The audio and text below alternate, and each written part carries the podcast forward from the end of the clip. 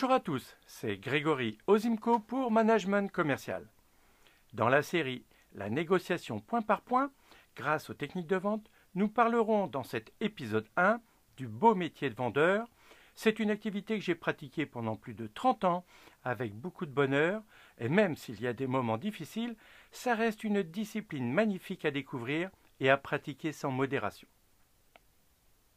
Entre rationalisme et intuition, il faudra savoir anticiper, savoir se préparer, avoir comme objectif le plan A et en cas de repli, un plan B, la solution de rechange.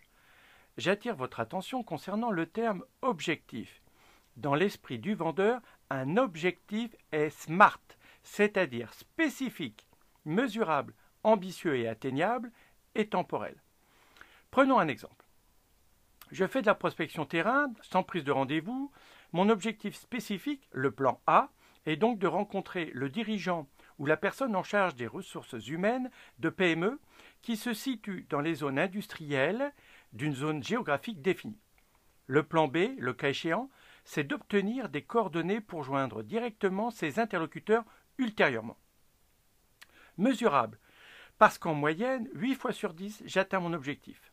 Ambitieux et atteignable, puisque sans rendez-vous, grâce à mon plan de vente, je convainc mon interlocuteur de l'intérêt d'approfondir la discussion en présentiel ou en distanciel, et temporel parce que cette opération s'effectue la première semaine de chaque mois. Je possède des KPI, des indicateurs de performance, pour me guider dans l'amélioration de cette action commerciale. Vendre, c'est avoir le recul suffisant pour envisager une négociation différente de celle attendue et savoir faire preuve de créativité en dernière minute. Je me rappelle une négociation avec un acheteur pour lequel je n'arrivais pas à imposer mon prix. En effet, mon concurrent et moi proposions la même solution basique et il était moins cher. Il possédait donc un avantage concurrentiel et je ne pouvais pas rivaliser. C'est là que j'ai eu l'idée de lui demander ce qu'il advenait du produit une fois dans son atelier. L'acheteur m'expliqua que celui-ci était découpé en différentes longueurs avant d'être utilisé. Ce fut la bonne question, car je pouvais, moi, en cours de fabrication, débiter le produit en plusieurs longueurs. Cette opération se faisant en ligne représentait quelques coûts masqués.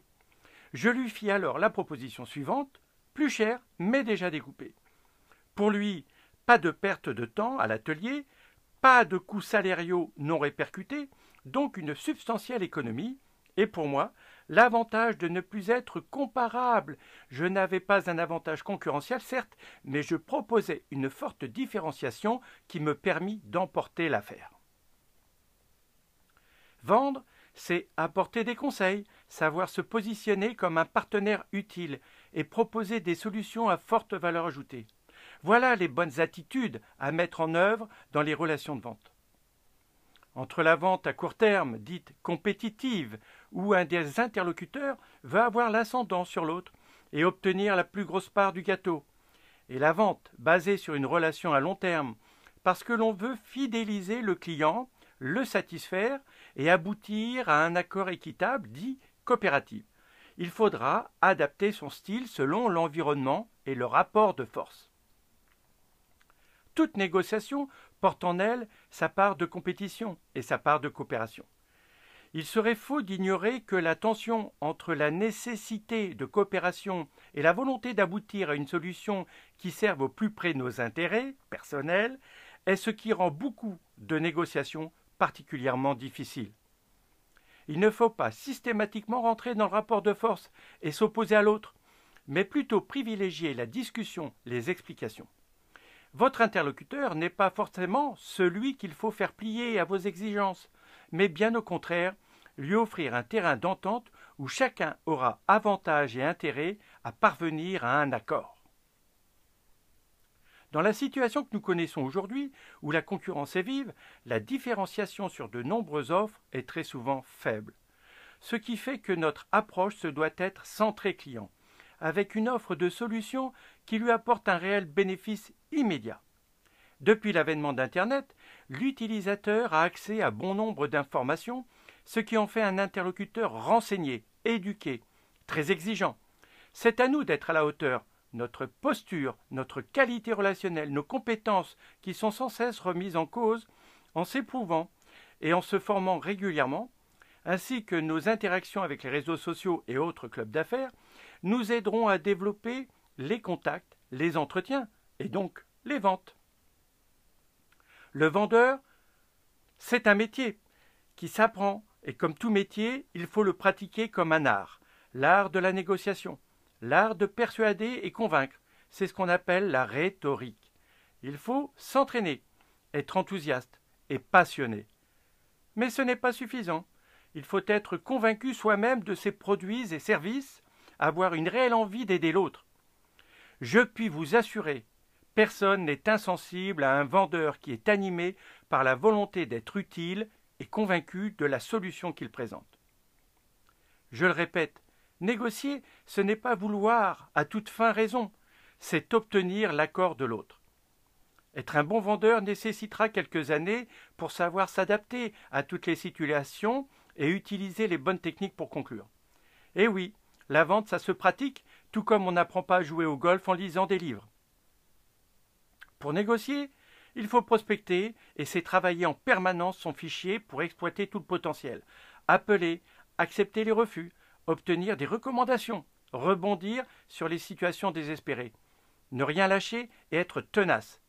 Mais c'est aussi avoir des objectifs, planifier des actions, suivre sa performance et ajuster habilement le tir lorsque les résultats font défaut. Les périodes de crise provoquent des grands changements dans les organisations et les objectifs stratégiques des entreprises.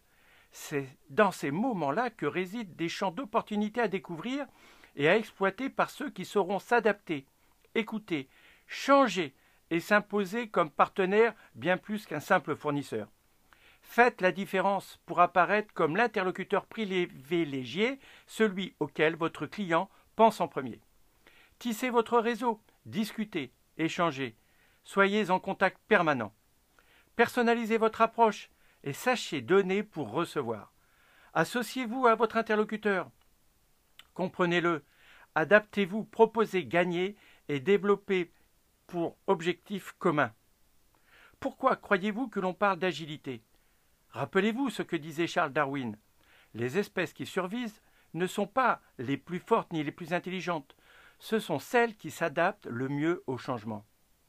Et vous, comment évolue votre environnement? Comment allez-vous vous imposer? Je vous invite à y réfléchir dès maintenant pour que nous puissions en discuter bientôt. Voilà, c'est la fin de cet épisode et nous nous retrouverons la prochaine fois pour parler de préparation. Et oui, j'ai évoqué tout à l'heure la pratique d'une discipline. C'est un peu comme un sport à haut niveau. Pour faire partie des meilleurs, tout débute par la préparation, ou plus exactement, les préparations d'ailleurs, parce qu'il y en a plusieurs, tout aussi importantes les unes que les autres. Alors, à bientôt